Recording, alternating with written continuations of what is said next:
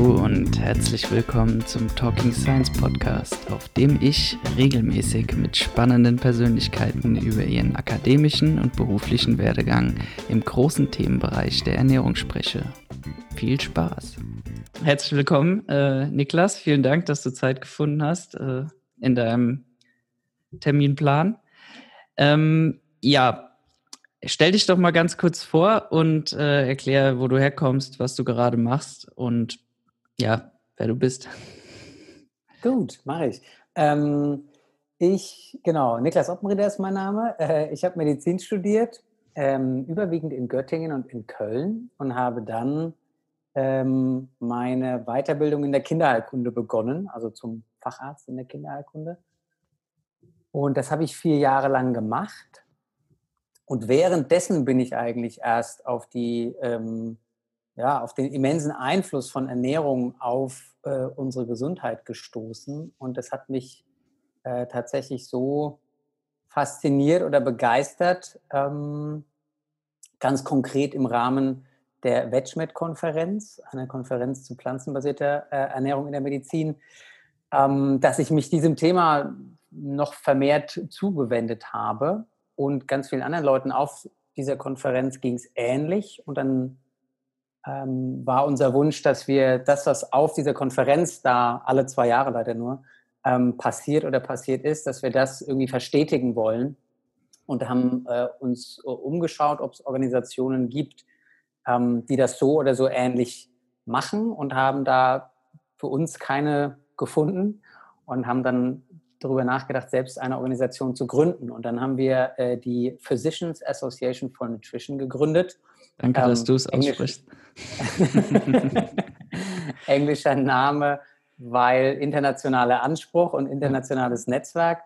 Und genau, das haben wir vor zwei Jahren gemacht. Und ich bin einer von aktuell in Deutschland zwei hauptamtlich Tätigen. Und ähm, weil man immer irgendeinen Titel braucht, ähm, um das zu beschreiben, was man so tut, ich, bin ich der medizinische Leiter mhm. ähm, bei PAN und bin quasi verantwortlich da für die ähm, wissenschaftlichen Inhalte überwiegend, aber in einem sehr, sehr überschaubaren Team natürlich ähm, für sehr viel mehr. Und das ist jetzt tatsächlich meine, meine Hauptarbeit seit zwei Jahren. Das heißt, ich habe meine klinische ähm, Arbeit oder meine Facharztweiterbildung pausiert. Und äh, da freue ich mich auch nach wie vor äh, jede Woche mindestens einmal drüber. dass ich in einem ganz neuen, äh, nicht weil das alte Feld so, so schlimm gewesen wäre, sondern weil das neue Feld einfach für mich ähm, ja doch irgendwie deutlich spannender und abwechslungsreicher ist. Ähm, genau. Und das tue ich überwiegend von zu Hause aus, jetzt während Corona sowieso. Ähm, davor war das unterbrochen von auch regelmäßigen Reisen und Vorträgen und so weiter. Aber genau, grundsätzlich arbeiten wir alle bei PAN von zu Hause vom Computer aus. Ähm, und ich bin aktuell zu Hause in Aschaffenburg, in meiner alten Heimat in der Nähe von Frankfurt. Schön. Zu Penn kommen wir auch nochmal, da habe ich noch ein paar Fragen äh, vorbereitet. Vielleicht nochmal ein bisschen tiefer zu deinem, zu deinem Werdegang. Also du hast vermutlich Abitur gemacht oder ich meine, Fachabitur reicht nicht für Medizin, glaube ich, gell? Ich weiß ehrlich gesagt nicht, nee, wie da gerade die Möglichkeiten Genau, ich habe ähm, hab Abitur gemacht und ähm, hat es den Schnitt erreicht, den NC? Ähm, ich habe tatsächlich den Schnitt auch nicht erreicht, sodass ich direkt reingekommen bin, aber es gab zur damaligen Zeit, ich weiß nicht, wie das heute ist. Ähm, wie alt bist du denn eigentlich? Du siehst noch so jung aus, deswegen. Äh, ich bin 84er Baujahr. Ich muss, das können alle selber rechnen. Ja, okay. genau. Äh, doch, ich, ich, bin schon ein paar Jährchen alt. Ähm, und Genau, bin, bin quasi in so ein, äh, damals hat das angefangen, dass es nicht nur über den NC geht, sondern dass jede Uni ihre eigenen ähm, ähm, Prüfungen da irgendwie mit einbeziehen kann. Und ähm, genau, das hat mir genutzt. Und dann bin ich in Göttingen untergekommen im Medizinstudium. Ähm, und das war auch eine Sache, also ich komme nicht klassisch aus einer Medizinerfamilie, ähm, sondern habe mich da so im Rahmen und wusste auch nach dem Abitur eigentlich nicht, was ich wirklich machen will.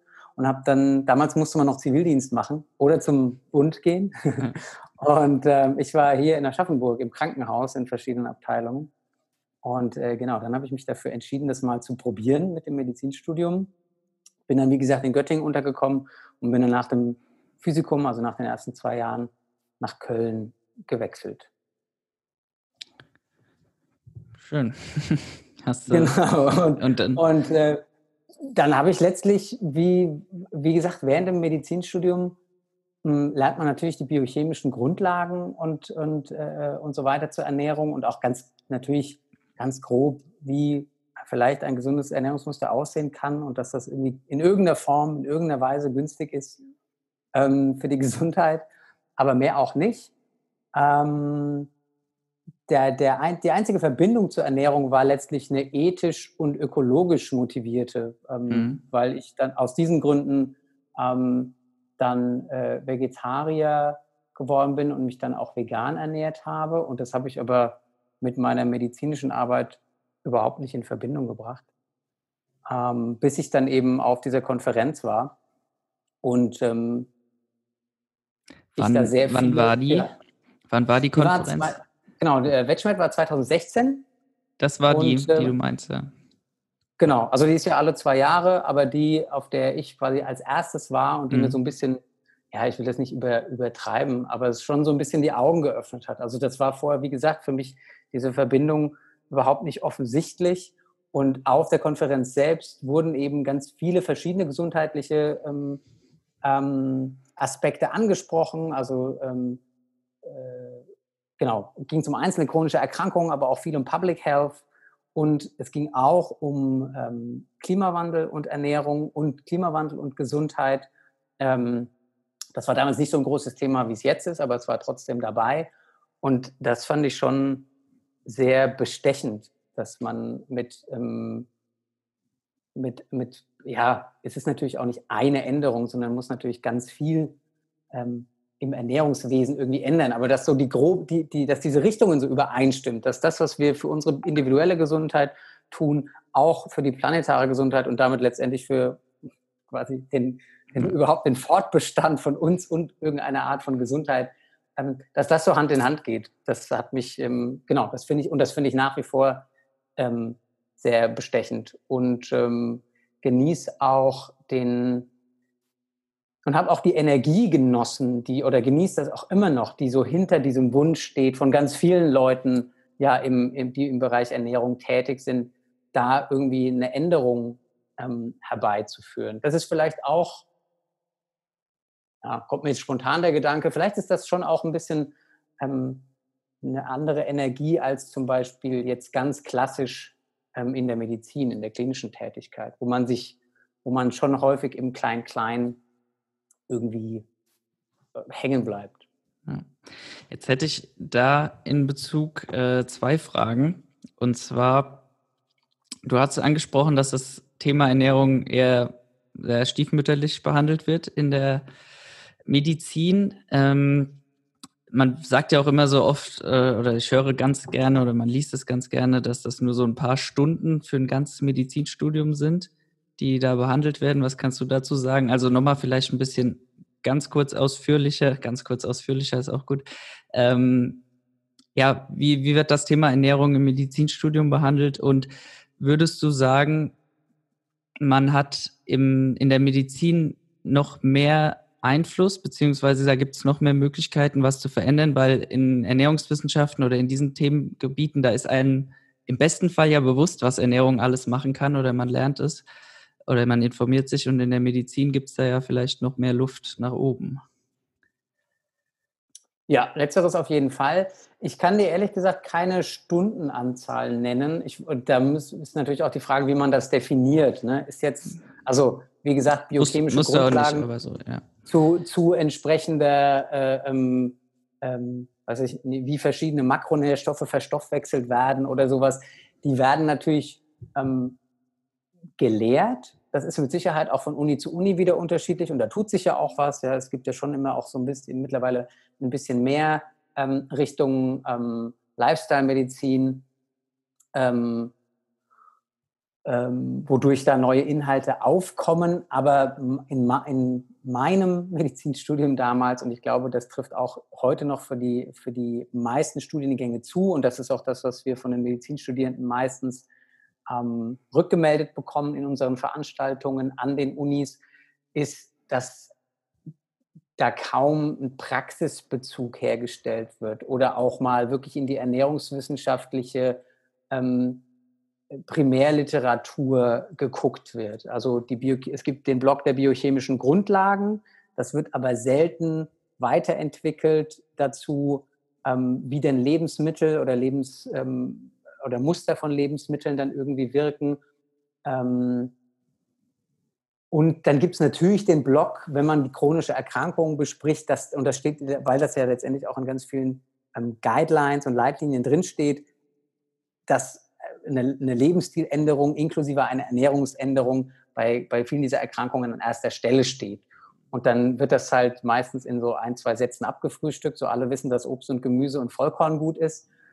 Ähm, und ähm, das würde ich sagen, war es dann größtenteils. Und das erzeugt einfach nicht die Motivation, denke ich. Also die Informationen sind ja grundsätzlich korrekt, und wenn man genau hinguckt und sich ähm, vergegenwärtigt, dass das an erster Stelle in dieser Leitlinie steht, jetzt zum Beispiel zum Diabetes oder zum Bluthochdruck oder sowas, dann hat das ja sogar den richtigen Stellenwert. Aber die Behandlung dieser Inhalte mhm. und vor allem die, das, das Weglassen von dieser Masse an, an Evidenz, von dieser Masse an Studien dazu, wie sich Ernährung tatsächlich ganz konkret ähm, auf eine Erkrankung auswirkt. Und zwar nicht nur präventiv, sondern auch, und das ist ja für Mediziner und Medizinerinnen ähm, ja meistens noch mal spannender, sondern auch therapeutisch. Ähm, wenn man das weglässt, dann kommt einfach keine Motivation auf, das tatsächlich in den ärztlichen Alltag ähm, mit einzubeziehen. Und ähm, genau, insofern ist da sehr viel ähm, ähm, Luft nach oben noch um das ähm, zum, ja, mehr wahrscheinlich auch, aber um das noch spezifischer zu gestalten, um, um, um das wirklich verfügbar zu machen, sodass Medizinstudierende sagen, ja, ähm, ich habe Lust drauf und ich weiß auch, ähm, ich kenne auch die Werkzeuge dazu, das umzusetzen. Wir hatten jetzt, oder wir haben jetzt gerade im zweiten Semester im Master Ernährungswissenschaften zwei Ernährungsmedizin-Module. Und das eine wird auch von einem Mediziner geführt, der macht das auch richtig gut. Der hat gesagt, aber das war jetzt auf Ernährungsmedizin bezogen, Ernährungsmedizin soll immer ähm, kurativ sein, kausal und äh, ja, präventiv im besten Fall. Jetzt würdest du sagen, die Medizin hat das zumindest offiziell auch als, äh, als Deckmantel, weil da wird ja vielleicht öfter mal nachgesagt, dass die meisten Behandlungen eher so symptomatisch sind und eben nicht äh, auf die Ursache gehen. Hm. Ähm, ich glaube, dass das das Ziel von den meisten hm. Medizinerinnen hm. und Medizinern ist, ähm, ihre Patientinnen und Patienten möglichst effektiv zu behandeln. So und ähm, da ist es natürlich plausibel und das ist mit Sicherheit auch für die meisten plausibel, dass man Ursachen angeht. Und dass das nicht jetzt und auch in Bezug auf Ernährung sehr wenig stattfindet, ist, glaube ich, äh, hat, glaube ich, ganz viele Gründe, die ich jetzt auch tatsächlich nicht ähm, mhm. mit einer entsprechenden Evidenz belegen ja. kann. Aber ähm, die, glaube ich, plausibel sind. Auf, also auf der einen Seite ist es einfach so, dass sich die, die, die medizinische Lehre so entwickelt hat, wie sie sich äh, anscheinend, wie sie sich entwickelt hat. Das heißt, Pharmakologie hat einen sehr großen Stellenwert.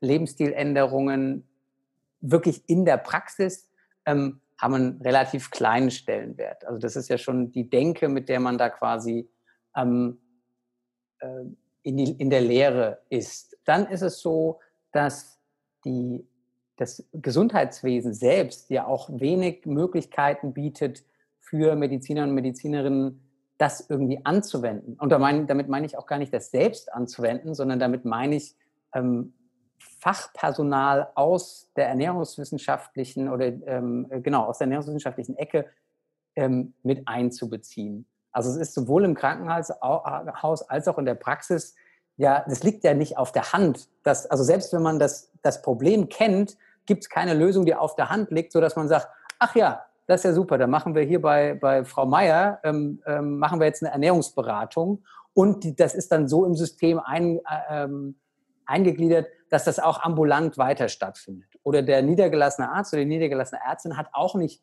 so ein Tool, sodass das ganz häufig von so lokalen Gegebenheiten abhängig ist. Da muss das Interesse da sein von Arzt oder Ärztin.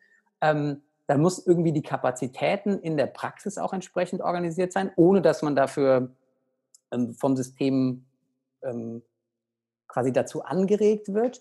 Und da muss eine Infrastruktur an zum Beispiel Ernährungsberatung außenrum stehen, mit der diese Praxis in Kontakt ist und mit der diese Praxis zum Beispiel gute Erfahrungen macht. Ähm, und das funktioniert einfach an vielen, und da kommen noch ein paar Puzzleteile dazu. Also was wir auch zum Beispiel ja. oft ähm, rückgemeldet bekommen von Medizinerinnen und Medizinern ist, ja, das ist ja alles schön, das haben wir auch schon probiert. Wir haben da diese oder jene Ernährungsberatung bei uns im Ort, mit denen haben wir zusammengearbeitet.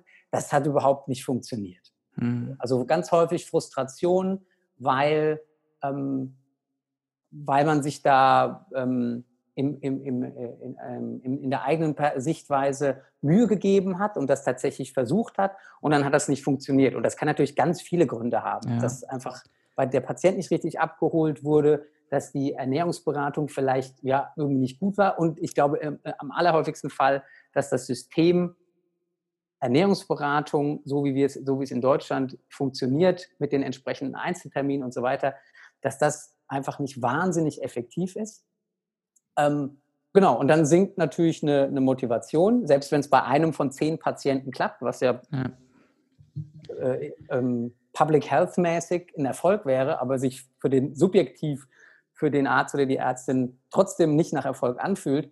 Und dann wird's eben, dann fällt es eben wieder unter den Tisch. Also ich glaube, es sind echt super viele Stellschrauben, leider, ähm, an denen man da drehen muss, um das zentraler ins System zu bringen. Es ist, glaube ich, auch die, die Durchführbarkeit, die noch ein ganz großer Punkt ist. Weil wenn man zum Beispiel jetzt Bluthochdruck nimmt, also man da halt ein Medikament gegen nimmt, wenn es jetzt nicht gerade der krasseste Bluthochdruck ist, aber so, was meine Eltern vielleicht auch hatten, äh, zwischen 40 und 50, da kriegt man dann halt Medikament und das, das wirkt dann auch relativ schnell. Ne? Und eine Lebensstilumstellung, das dauert schon auf jeden Fall länger als äh, die ersten drei äh, Pillen, die man einschluckt und dann äh, sieht, wenn man selbst den Blutdruck misst, dass er, er wieder im Normalbereich ist. Also ich glaube, da, äh, ja, das ist halt auch ein großer Grund. Aber ja, ich diskutiere ganz gerne auch über solche Themen, aber es soll ja um dich gehen. Deswegen gehe ich mal wieder, gehe ich mal wieder zurück. Ähm, du, du hast gesagt, du bist äh, über auch ein bisschen über deine äh, Ernährung selbst mit dem Thema Ernährung in Verbindung gekommen. Jetzt ganz kurz, ja oder nein, ist ja nicht schlimm. Äh, wenn das nicht der Fall ist, äh, hast du Ernährungsmedizin noch irgendwie drangehängt oder dich da irgendwie weitergebildet? Und wenn ja, wo? Ich habe den ähm, Ernährungs, also ich bin kein Ernährungsmediziner, weil mhm. ich ähm, die, ähm, weil man, weil das äh, aus zwei Teilen besteht. Einmal macht man den Kurs, den habe ich über die Deutsche Gesellschaft für Ernährungsmedizin gemacht. Das ist, äh, ja, kann man in verschiedenen Varianten machen. Ich habe es, glaube ich, in dem Format gemacht, irgendwie eine Woche oder zehn Tage komplett Kurs. Und dann muss man, ähm, kommt noch dazu, dass man Fall, ähm, Berichte quasi einreichen muss. Ich glaube, zehn Stück oder sowas. Und ich habe zur damaligen Zeit schon für PAN gearbeitet und nicht mehr klinisch und habe deshalb keine Fallberichte und habe deshalb da kann deshalb diesen, also es ist ja auch gar kein wirklicher Titel in Deutschland, keine ganz, mhm. ähm, ähm, also nicht äh, äh, äquivalent zu anderen Weiterbildungen. Ähm, aber ich habe genau, ich habe diesen Kurs gemacht. Und ansonsten ähm,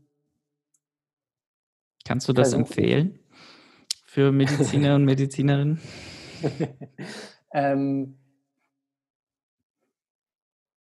ha, wie antworte ich da? Ähm, also für ich, für mich persönlich, wenn ich mir das nochmal, äh, ähm, wenn ich mir das raten dürfte, meinem früheren Ich, dann würde ich mir das tatsächlich nicht empfehlen.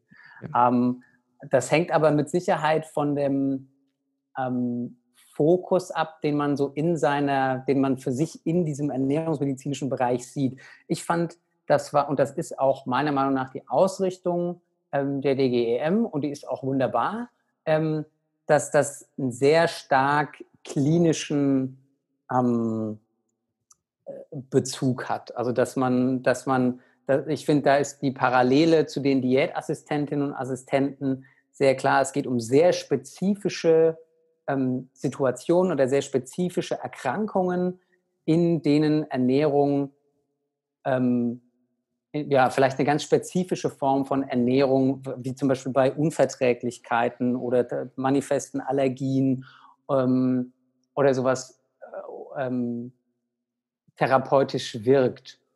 Und ähm, dann geht es viel um zum Beispiel auch Ernährung in der Intensivmedizin, also parenterale Ernährung und sowas. Das fand ich jetzt persönlich zum Beispiel so sind, nicht so. So sind Bitte? auch unsere ähm, Ernährungsmedizin-Module ausgerichtet. Also da wird wenig bis gar nicht über den Lebensstil und irgendwelche Risikofaktoren natürlich gesprochen, sondern halt die Erkrankung ist meistens da und dann äh, was kann man machen. Genau, und das ist einfach, ähm, und, äh, also es geht natürlich auch, ich glaube, es ist ein Tag, wo man um ein Grund, grundlegend gesundes Ernährungsmuster spricht. Da werden dann einfach die, die, die Regeln der DGE ähm, genutzt und dann gibt es ein paar, ähm, das war, finde ich, noch der, das ist ein ganz guter Teil gewesen, ähm, natürlich zu ähm, Übergewicht ähm, und welche Interventionen es da zum Beispiel gibt und wie, wie ähm, leider wenig erfolgreich die zum Beispiel sind. Ähm, und das war für mich persönlich eben, das war, ist, war und ist auch nicht mein Fokus. Also ich hätte mir mehr gewünscht, diese Faszination, weil das, weil, weil ich das, weil das zahlenmäßig für mich persönlich auch einfach am relevantesten ist. Ähm, zu gucken, warum denn gesunde, ein gesundes Ernährungsmuster, also möglichst vollwertig, möglichst pflanzenbasiert, sage ich mal, warum das wirkt. Also um eben diese Faszination bei den Ärztinnen und Ärzten die sich dafür interessieren, ähm, um, um die irgendwie zu generieren. Ähm, und um ja tatsächlich dieses, dieses Werkzeug Ernährung möglichst in der Breite anzuwenden. Also bei allen möglichen, so wie du es gerade sagtest, ne, meine Eltern, kein, ist jetzt kein katastrophaler Bluthochdruck, aber mit 50, 60 äh, haben sie halt alle äh, ihren ACE-Hämmer ja, drin, so genau. ungefähr. Genau. Ähm, Hat übrigens auch geklappt. Also Ernährungsumstellung, die Ernährungsumstellung bei meinen ah, Eltern. Ja. Also, ja, aber es war wie gesagt nichts Wildes, aber es äh, ging auch relativ flott dann und die nehmen beide keine, ja, gar keine Medikamente mehr. Jetzt nehmen cool. sie dafür Nahrungsergänzungsmittel, aber das war ähm, Ja, sehr schön, das ist doch gut. Ja. Ähm, ja, und das, und das hat mir gefehlt. Also ich fand, es war, es ist halt sehr, hm, und, und da, dadurch wird, finde ich, eher dieses, dieses Bild so perpetuiert, dass man, oder dass ich, dem ich häufig irgendwie in der Medizin oder auch der Allgemeinmedizin begegne, dass es halt dieses, sage ich jetzt mal, langweilige, gesunde Ernährungsmuster gibt, so, zu dem es nichts Neues zu sagen gibt, so, ne, eat your fruits and veggies, wow, wissen wir alle, aber macht ja keiner. Ähm, ja. Und deswegen ist das Schmeckt irgendwie gar nicht so relevant. Und relevant ist irgendeine Paar, ist die parenterale Ernährung ähm, ja. äh, nach irgendwie einer großen Leberoperation oder sowas. Das ist jetzt ein bisschen übertrieben und da passiert auch ganz viel. Und ich bin super dankbar äh, für die Arbeit, die aus der Ernährungsmedizin passiert, die eben, ja, weil in diesem System die Mühlen halt langsam malen und weil man sich damit, es gibt fantastische ähm, evidenzbasierte Leitlinien zu entsprechenden, zu den entsprechenden Erkrankungen und der Ernährungsmedizin.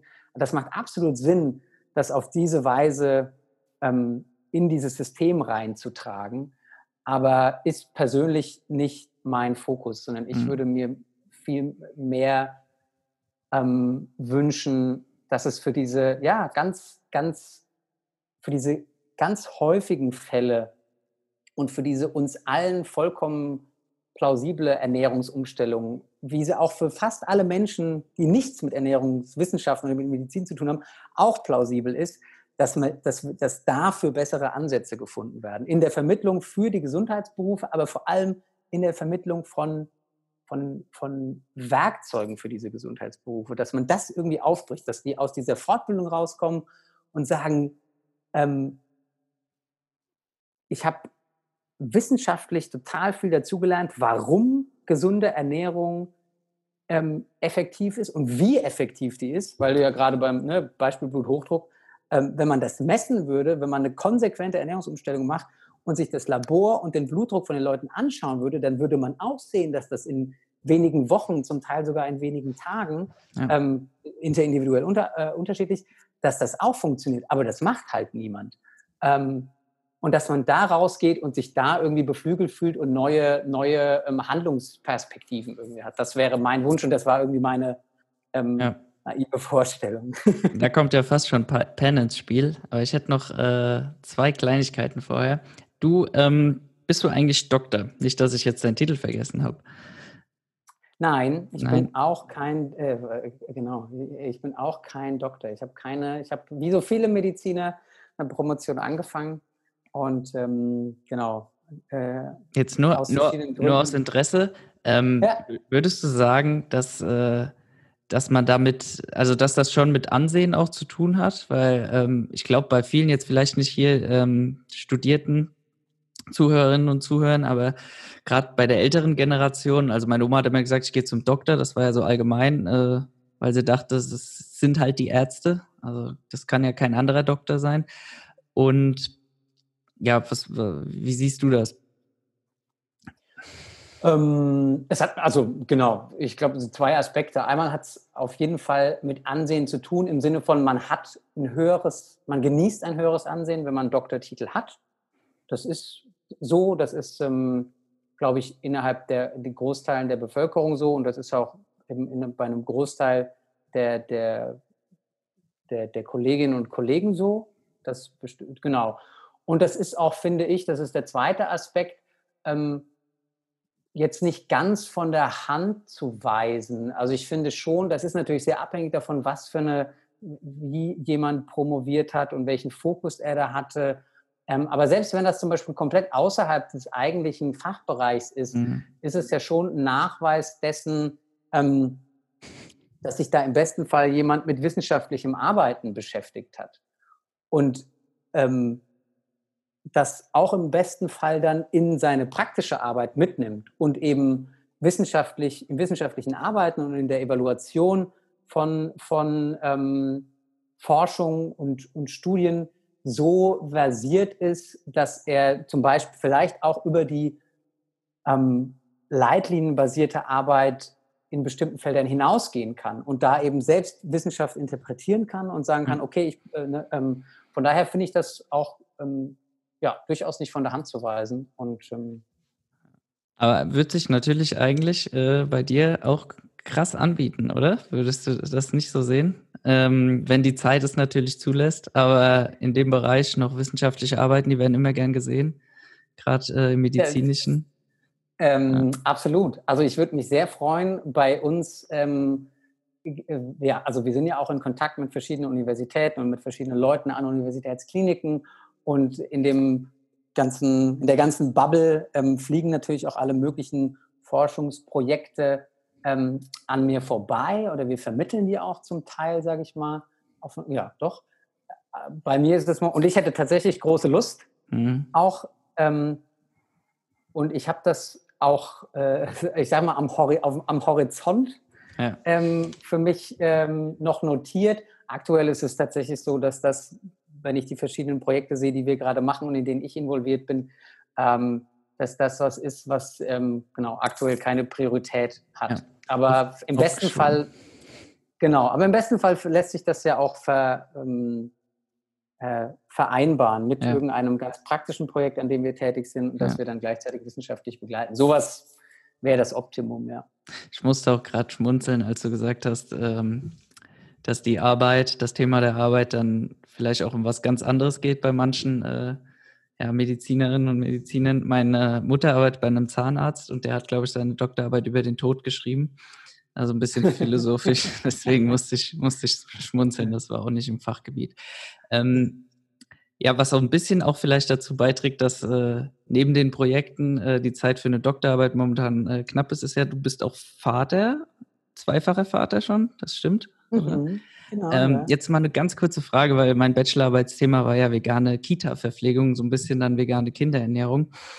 Äh, wie ernährt ihr denn eure Kinder, wenn ich das fragen darf, wenn das nicht zu privat ist? Kann ja sein. Nö, das kannst du gerne fragen. Ja. Wir, äh, unsere ganze Familie ist äh, vegan mhm. unterwegs. Und würdest, der beiden Mädels. Ähm, kannst du das guten Gewissens machen? Beziehungsweise, ich, ich gehe mal davon aus natürlich, aber könntest du das auch guten Gewissens machen, wenn du jetzt nicht äh, bei Pan wärst, nicht diese Erleuchtung mit Ernährung hättest, sondern praktisch noch Kinderarzt wärst vor 2016? Oder hm, ja, witzigerweise ist das tatsächlich der, der, der Grund für, mein, für, mein, ähm, für meine Verbindung zu Wetschmet, weil äh, genau damals ähm, war ähm, meine Frau mit unserer ersten Tochter schwanger und dann haben wir uns, wollten wir wissen, wie das geht, ne? wie kann man sich mhm.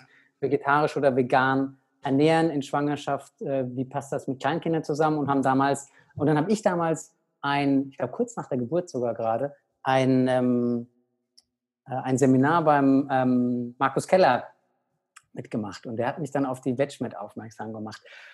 Und ähm, ich, genau, ich weiß nicht genau, die, die ähm, also als, als Kinderarzt vor 2016, einfach so aus dem Stand, hätte ich das mir weil, wahrscheinlich nicht zugetraut. Ja, genau, weil das kommt ja jetzt auch immer öfter mal wieder, die Diskussion, da wird ein Arzt befragt und er sagt dann, es Kindesmisshandlung im schlimmsten Fall oder äh, im, im leichtesten Fall, äh, ja, macht's bitte einfach nicht. Ähm, ja, also ähm, Also ich hätte als Kinderarzt, wie gesagt, ohne dass ich mich damit, wenn ich mich jetzt quasi nicht im Rahmen unserer eigenen Kinder quasi damit beschäftigt hätte, dann wäre mir das wahrscheinlich nicht so leicht gefallen. Dann ist natürlich immer wie die Frage, wie sehr fühlt man sich dazu, ähm, wie, wie sehr neigt man dazu, dann dieses Wissen halt als Grundlage zu nehmen, um irgendwelchen Leuten Empfehlungen äh, zu geben und wie sehr arbeitet man sich in die Materie ein. Und ich würde jetzt schon sagen, dass man sich in die Materie pflanzenbasierte oder auch pflanzliche und auch kom also komplett vegane Ernährung und auch bei Kindern äh, relativ einfach einarbeiten kann. Also das, ja, das hängt natürlich immer von der, von, also klar gibt es da verschiedene Tiefen, aber ähm, also ich würde sagen, wenn man zwei oder drei Bücher mhm. zu dem Thema gelesen hat und so wie, ne, man hat zwei oder drei Quellen online und man besucht vielleicht mal irgendwo eine Fortbildung und das finde ich jetzt nicht, finde ich jetzt kein Rieseninvest. Also das ist eine überschaubare, äh, eine überschaubare Investition. Dann würde ich sagen, dass man sich mit, den, mit dem aktuellen Stand ähm, der Wissenschaft in dem Thema, mit dem Stand zu den einzelnen kritischen Nährstoffen, worum es da letztendlich geht und ähm, ja, gut, als Kinderarzt ist man da ja sowieso drin in, den, so, äh, in die Kindesentwicklung, dass man sich da gut reindenken und reinarbeiten kann, um Leuten entsprechende Empfehlungen zu geben. Es macht, ich, ich bin da sicher, also wenn man es nicht selber macht, dann hat man vielleicht nochmal ja. einen anderen Blick, weil man vielleicht diese praktischen Tipps nicht geben kann, ne? weil, man, weil man sich nicht sofort denkt, oh ja, dieses, also so dieser, dieser oder jener Nährstoff, der ist da drin und da kannst du ja. dies und jenes kochen. Ja, so ein bisschen kommt doch da auch dann, sind ja auch nur Menschen, die eigene Ideologie oder zumindest die eigene Ernährungsweise in dem Sinn, könnte ich mir vorstellen, auch zum Tragen, weil wenn man komplett praktisch den anderen Lebensstil lebt, soll es ja auch unter Medizinern geben, ähm, dann fühlt man sich irgendwie indirekt vielleicht auch ein bisschen angegriffen, wenn dann Leute kommen, die sogar ihre Kinder so äh, komplett anders ernähren wollen. Aber was ich glaube, ähm, wie du schon sagst, der Aufwand ist eigentlich nicht so groß, aber ich glaube, für viele ist er in dem Sinn oder sie denken, er wäre so groß, weil da, ich glaube, viele ähm, richten sich auch nach diesem einen Positionspapier, was es von der, vom Forschungsinstitut für Kinder- und Jugendmedizin, wenn das die richtige Bezeichnung ist, gibt, wo eigentlich auch nochmal das DGE-Papier so ein bisschen genannt wird, aber ich finde es sogar noch ein bisschen drastischer. Also am Ende wird, glaube ich, ganz klar äh, nicht nur gesagt, dass man es nicht empfiehlt, sondern dass es nicht geeignet ist aber da, da habe ich jetzt, äh, das ist zu lange her, dass ich da reingeguckt habe, bevor ich das jetzt absolut aussagen will. Ähm, habe ich auch ja. nicht hier ähm, direkt auf dem Schirm. Das ist ein Thema, das wir immer wieder quasi berühren, aber was jetzt nicht ganz im Zentrum ähm, der Arbeit steht, ist es mit Sicherheit so, wie du sagst. Ja, klar, ja. dass diese dass, dass diese, diese, diese Investition oder diese Zeit, die man dafür aufbringt, dass da für viele nicht die Motivation haben. Woher soll die auch kommen, wenn, wenn einen das jetzt gerade nicht selber umtreibt, dieses Thema?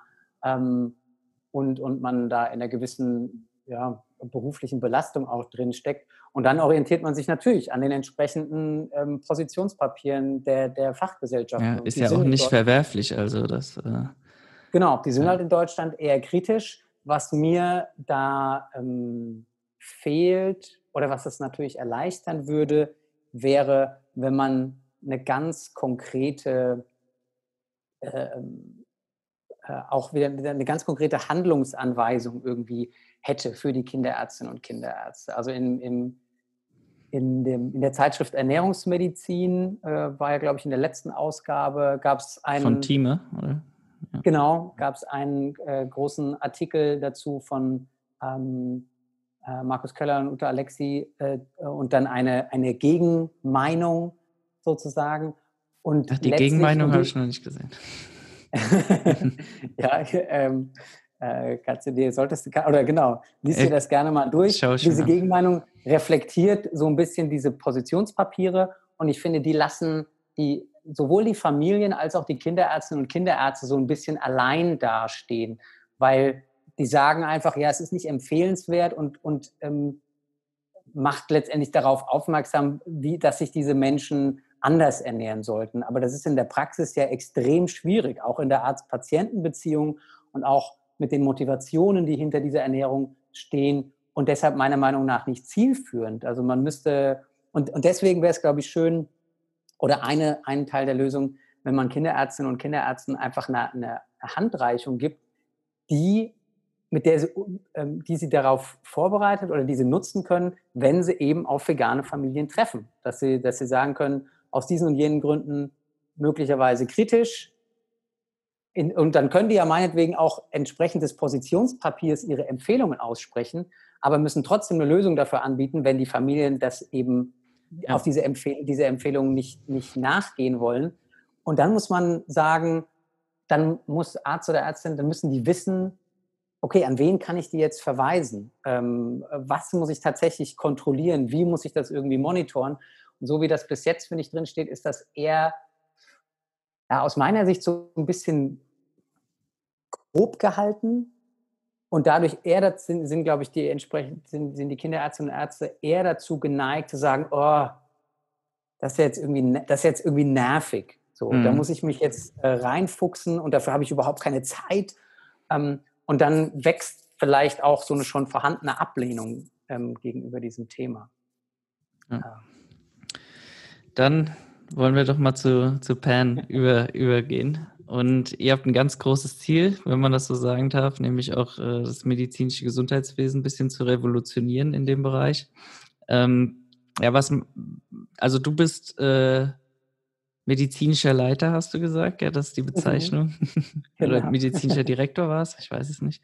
Ähm, du, wie kamst du denn zu PAN, beziehungsweise ihr habt das ja gegründet, du bist ja ein Gründungsmitglied, wenn man das so sagen darf.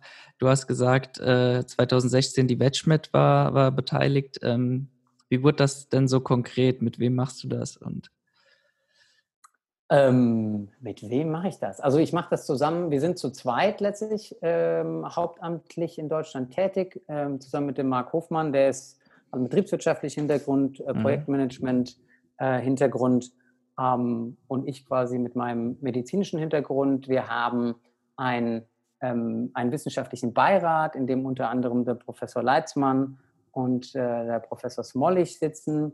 Ähm, wir haben Keller ganz viele Freiwillige.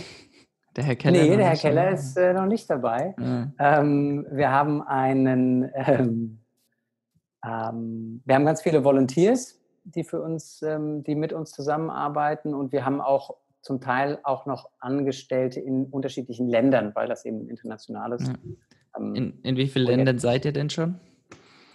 Oh, also äh, offiziell als Organisation geben tut es uns äh, in den USA, in Israel, ähm, in Rumänien und wir sind gerade noch mit, äh, äh, kurz vor Gründung stehen zum Beispiel die Niederlande, Frankreich, äh, Südafrika ähm, und noch ein paar mehr, mit denen wir da im Austausch sind. und äh, auch ein paar andere Organisationen, mit denen wir quasi kooperieren und sehr ähnliche Ziele verfolgen.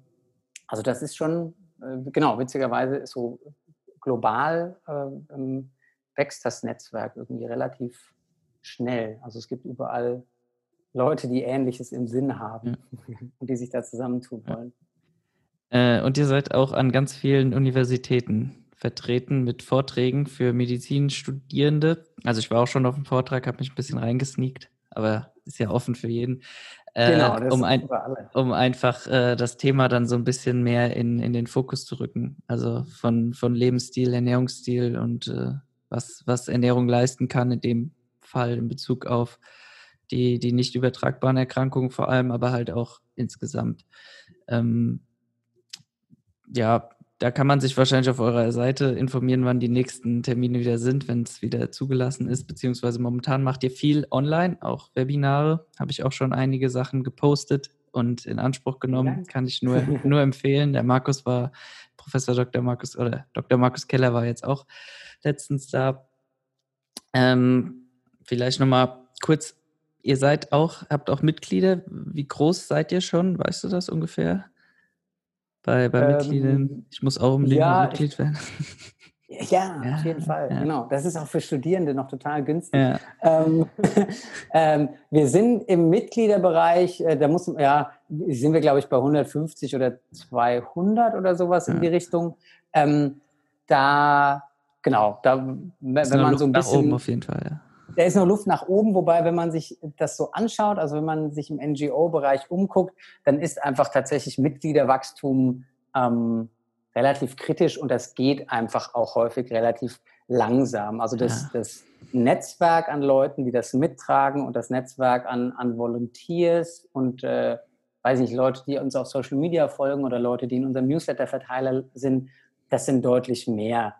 Und ähm, genau, was, was gerade ein spannendes Projekt, weil du gerade auch die, die medizinischen Hochschulen oder die Unis angesprochen hast, das würde ich noch erwähnen, ist, dass wir genau tatsächlich damit angefangen haben, oder das ist ein Teil unserer, unserer Arbeit, dass wir eben Vorträge für Medizinstudierende machen, aktuell digital. Ursprünglich ähm, sind wir an, an die Unis gefahren mit dem, oder mit dem Ziel, dass dort unter anderem sich Hochschulgruppen gründen, um das Thema eben da dauerhaft zu implementieren. Und mittlerweile sind es, glaube ich, zehn oder zwölf oder sogar mehr Hochschulgruppen an überwiegend deutschen Unis, die Gibt's sich in Gießen darum, schon eine?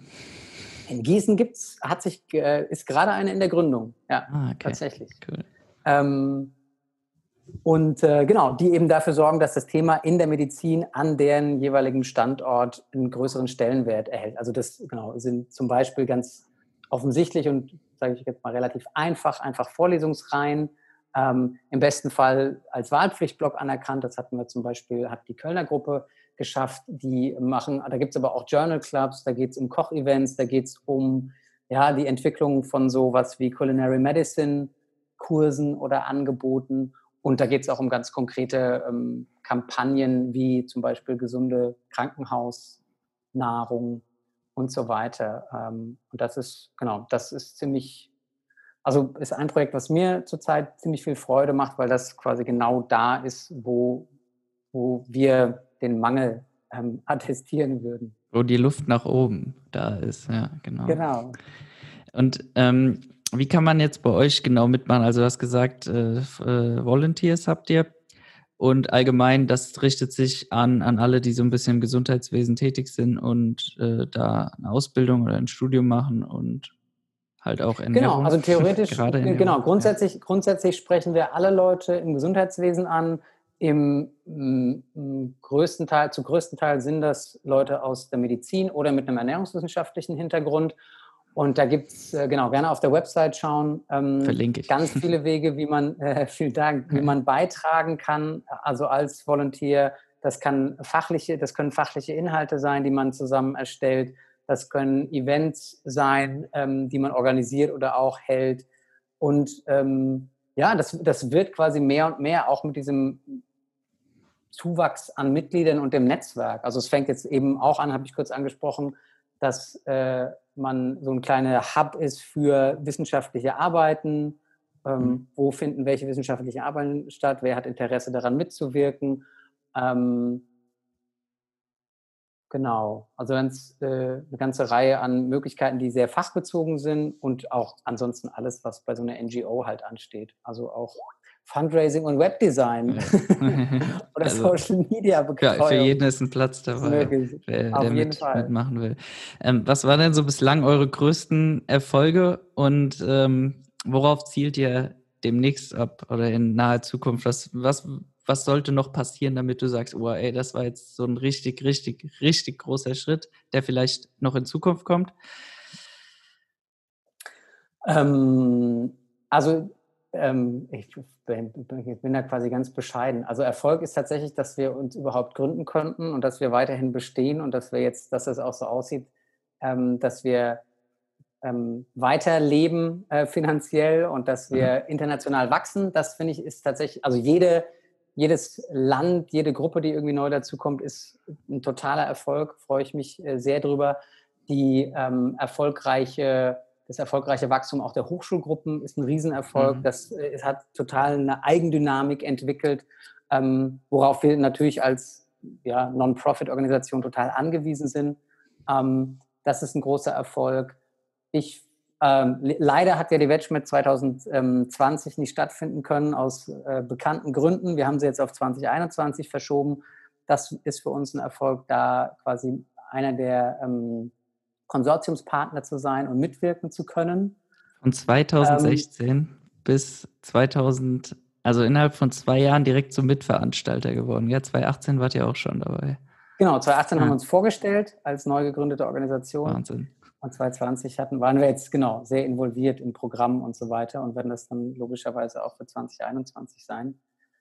Ähm, du, ey, echt viele, also das ist so, man nennt, man sagt ja auch Non-Profit-Startup. Ja. und dementsprechend, da gibt es diese witzigen Wellen, so Erfolg, Misserfolg. Und ich finde, es gibt echt total viele tolle. Erfolge. Also auch zum Beispiel unser Advisory Board zu besetzen. Also als ähm, ähm, Professor Martin Smollig äh, im letzten Jahr gesagt hat, dass er uns da unterstützt oder als ganz von ja, Anfang klar, auch klar. Äh, der Klaus Leitzmann gesagt hat, er ist dabei. Ähm, richtige Erfolge. Ähm, was muss, äh, also genau, Frage, was muss noch passieren? Ähm, das ist sehr vielschichtig und da kann ich auch, also könnte ich jetzt ganz viele konkrete Einzelprojekte sagen, also weil wir einfach ähm, gerne den, eigentlich Ressourcen schaffen wollen, um Ärzte und Ärzte und Medizinstudierende so sehr, so weit zu, unter, so weit zu unterstützen, dass sie diesen Weg ähm, komplett mit unseren Ressourcen eigentlich gehen können. Von ich weiß das, also ich, ich, ich kenne den Impact, ich kenne mich damit aus, ich möchte das anwenden, ich kann das mit dieser und jener Ressource anwenden, also mit meinem mhm. Patienten oder mit meiner Patientin zusammen ähm, und im besten Fall im Gesundheitswesen. So, ähm, das wäre ein Erfolg auf dieser, ich sag mal, ähm, ähm operativen Ebene irgendwie. Und ich, der ganz große Erfolg, das jetzt, Erfolg, das ist jetzt vielleicht eher so die Meta-Ebene, ähm, aber das würde ich gerne in den nächsten paar Jahren sehen. Und, und das ist auch das, woran ich für mich persönlich den Erfolg von Pan am ehesten messe, ist, dass Menschen aus allen Gesundheitsberufen, aber insbesondere Medizinerinnen und Mediziner und insbesondere Leute aus den Ernährungswissenschaften ähm, einen Weg finden, das, was wir jetzt gerade schon, also dieses immense Wissen, das wir jetzt schon haben und das der individuellen Gesundheit und der planetaren Gesundheit auf so immense und multiple Weise helfen würde, dass wir das tatsächlich umsetzen können. So, also äh, praktisch und ganz, meiner Meinung nach vor allem politisch. Ja. Das ist ähm, für mich, genau, ist das, das klingt zwar ein bisschen ja, nach einer Vision, aber es ist tatsächlich so, wenn wir das meiner Meinung nach in den nächsten zwei bis drei bis fünf Jahren nicht schaffen, dann ähm, also wenn in den nächsten drei bis fünf Jahren nicht entscheidende Weichen gestellt werden Richtung tatsächlicher Transformation unseres Ernährungswesens, dann ähm, haben wir ganz andere Probleme, als uns darüber zu unterhalten, wie viel ähm, gesättigte Fettsäuren man denn jetzt noch aufnehmen darf ja. und wie viel nicht. Ja, hoffen ähm, wir, dass äh, dass Corona uns dann nicht so den Strich durch die Rechnung macht, weil man sieht ja jetzt wieder, wie wichtig dann die Wirtschaft ist und wie äh, ja, manche Pläne dann eher in, in, den, in den Rückhalt geraten, die schon eigentlich angedacht waren, die ja immer noch selbst ausbaufähig waren, noch äh, vor Corona. Aber mal schauen, wie sich das entwickelt. Ja, Wetschmet 2021 kann man auch noch, jetzt hat man ja die Möglichkeit, sich dann nochmal zu registrieren. Ähm, genau. Gibt es wieder Plätze, oder? Es gibt, äh, genau, es gibt Plätze. Dankenswerterweise haben die allermeisten Menschen ihre Tickets, äh, die schon Tickets gekauft hatten, ihre Tickets behalten. Das ist fantastisch. Ähm, genau, klopft dir auf die Schulter, ja. zu Recht, weil genau uns das überhaupt erst ermöglicht, ähm, da die Planung aufrecht zu erhalten und das weiter zu organisieren. Und es gibt genau weitere Tickets für die Wettschmidt 2021, März äh, 2021 in Berlin. Kurz vor meinem, genau, oder nach meinem Geburtstag. Ja, perfekt. Perfekt. Dann sollen, ja, einfach, bestes, sollen alle kommen, Geschenk. um deinen Geburtstag da zu genau. feiern. Wir überlegen uns noch was. Ja. Ähm, ja, wenn der, wenn der Herr Leitzmann mein, äh, mein Ständchen, Ständchen sind, dann äh, ist mein Lebenstraum in Erfüllung gegangen. Das, das ist doch eine, das ist ja. doch eine, äh, eine Aufgabe. Ja. Challenge accepted. Ja. Cool. Dann äh, die letzte Frage, die ich äh, so jeden stelle, aber bei dir natürlich ein bisschen abgewandelter, weil bislang hatte ich nur äh, Diätas, also zwei Interviews, eine Ernährungswissenschaftlerin, meine Freundin, und äh, den äh, Diätassistenten Max äh, Frese, auch ein spannendes Berufsfeld. Was würdest du denn deinem jüngeren Ich nach der, also ein bisschen was hast du schon mal angesprochen, aber wenn du jetzt nochmal zurückdenkst, äh, du bist nach der Schule, was würdest du dem raten? Also mit deinem Wissen, was du jetzt hast, ähm, in welche Richtung würdest du gehen oder was würdest du jungen Menschen raten, die vielleicht jetzt an dem Punkt stehen? Gerade im Blick auf, äh, ich will was verändern in Bezug auf Ernährung, sollte ich da lieber ja, in die Medizin gehen und vielleicht dann mit Ernährungsmedizin oder mit Pan zusammen, je nachdem, äh, da was bewegen oder dann doch mich für, für so Ernährungsthemen wie Ernährungswissenschaften, Ökotrophologie oder Diätassistenz entscheiden. Also kannst jetzt du für Medizin sprechen, aber einfach vom, vom Gefühl, was du bislang erlebt hast. Ähm, ha, gute Schwer, Frage. Ja, ja. ja, weil genau, also ich glaube, dass man verändern oder Veränderung erwirken oder für Veränderung eintreten kann man echt, egal mit welchem kann man überall, ja, das Hintergrund. Stimmt. Aber wenn du, genau, wenn du mich jetzt fragst, was ich meinem jüngeren Ich äh, irgendwie kurz nach dem Abi ja. empfehlen würde, dann wäre das trotzdem, oder das heißt trotzdem, dann wäre das nach wie vor Medizin studieren. Okay. Ähm, aber natürlich so schlau sein und viel früher drauf kommen, dass, äh, was Ernährung mit Medizin zu tun hat. Ähm, und vielleicht noch zwei Sachen, also genau, und äh, sich quasi bestenfalls im, in diesem Rahmen ähm, Ernährung und Medizin, aber auch Public Health und mit Fokus auf Ernährung ganz einfach formal weiterzubilden. Also es gibt ja diverse ähm, Masterstudiengänge und so weiter, die man da draufpacken kann. Ähm, und die zweite Sache wäre, glaube ich, im Rahmen dieses Medizinstudiums ähm, eine Doktorarbeit zu schreiben. ja, tatsächlich. Naja, so ein bisschen, es ist ja wirklich so, dass, dass, dass, dass, ähm, dass das deutsche Medizinstudium äh, nicht so, ja, wissenschaftsfokussiert oder zentriert ist, wie das jetzt zum Beispiel bei anderen Naturwissenschaften der Fall ist. Also, dass man sich wirklich einfach viel mit mit ähm, der Evaluation von Wissenschaft, mit Epidemiologie und so weiter beschäftigt. Das sind eher so, ich sage jetzt mal so nervige Nebenfächer. Zumindest habe ich das so wahrgenommen und das war für mich irgendwie so.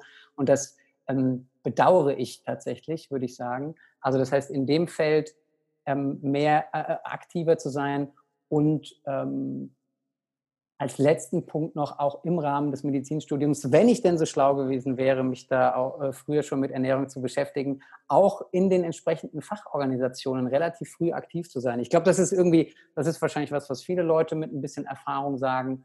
Ähm, äh, von daher nichts Neues, dass man sich während dieser Zeit oder so vielleicht da so ein bisschen gegen so etablierte Strukturen ähm, ja jetzt nicht wehrt, aber dass die nicht so attraktiv erscheinen und ähm, rückblickend, ähm, genau, hätte ich da sicher unfassbar viel ähm, mitnehmen können an, an Wissen, aber auch ähm, an Netzwerk und Erfahrungen, wie Veränderungen, wie Veränderung funktionieren kann und was schon funktioniert wird. Ne? Und äh, ja, das wäre mein Tipp.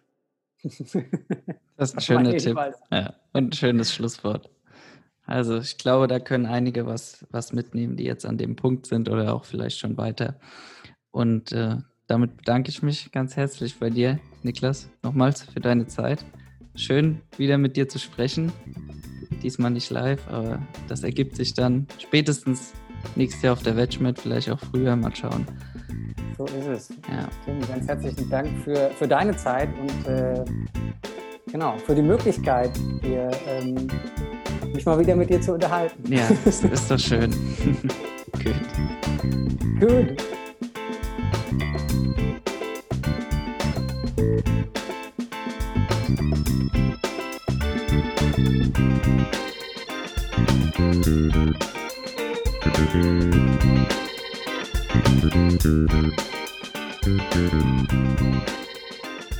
Thank you. Thank you.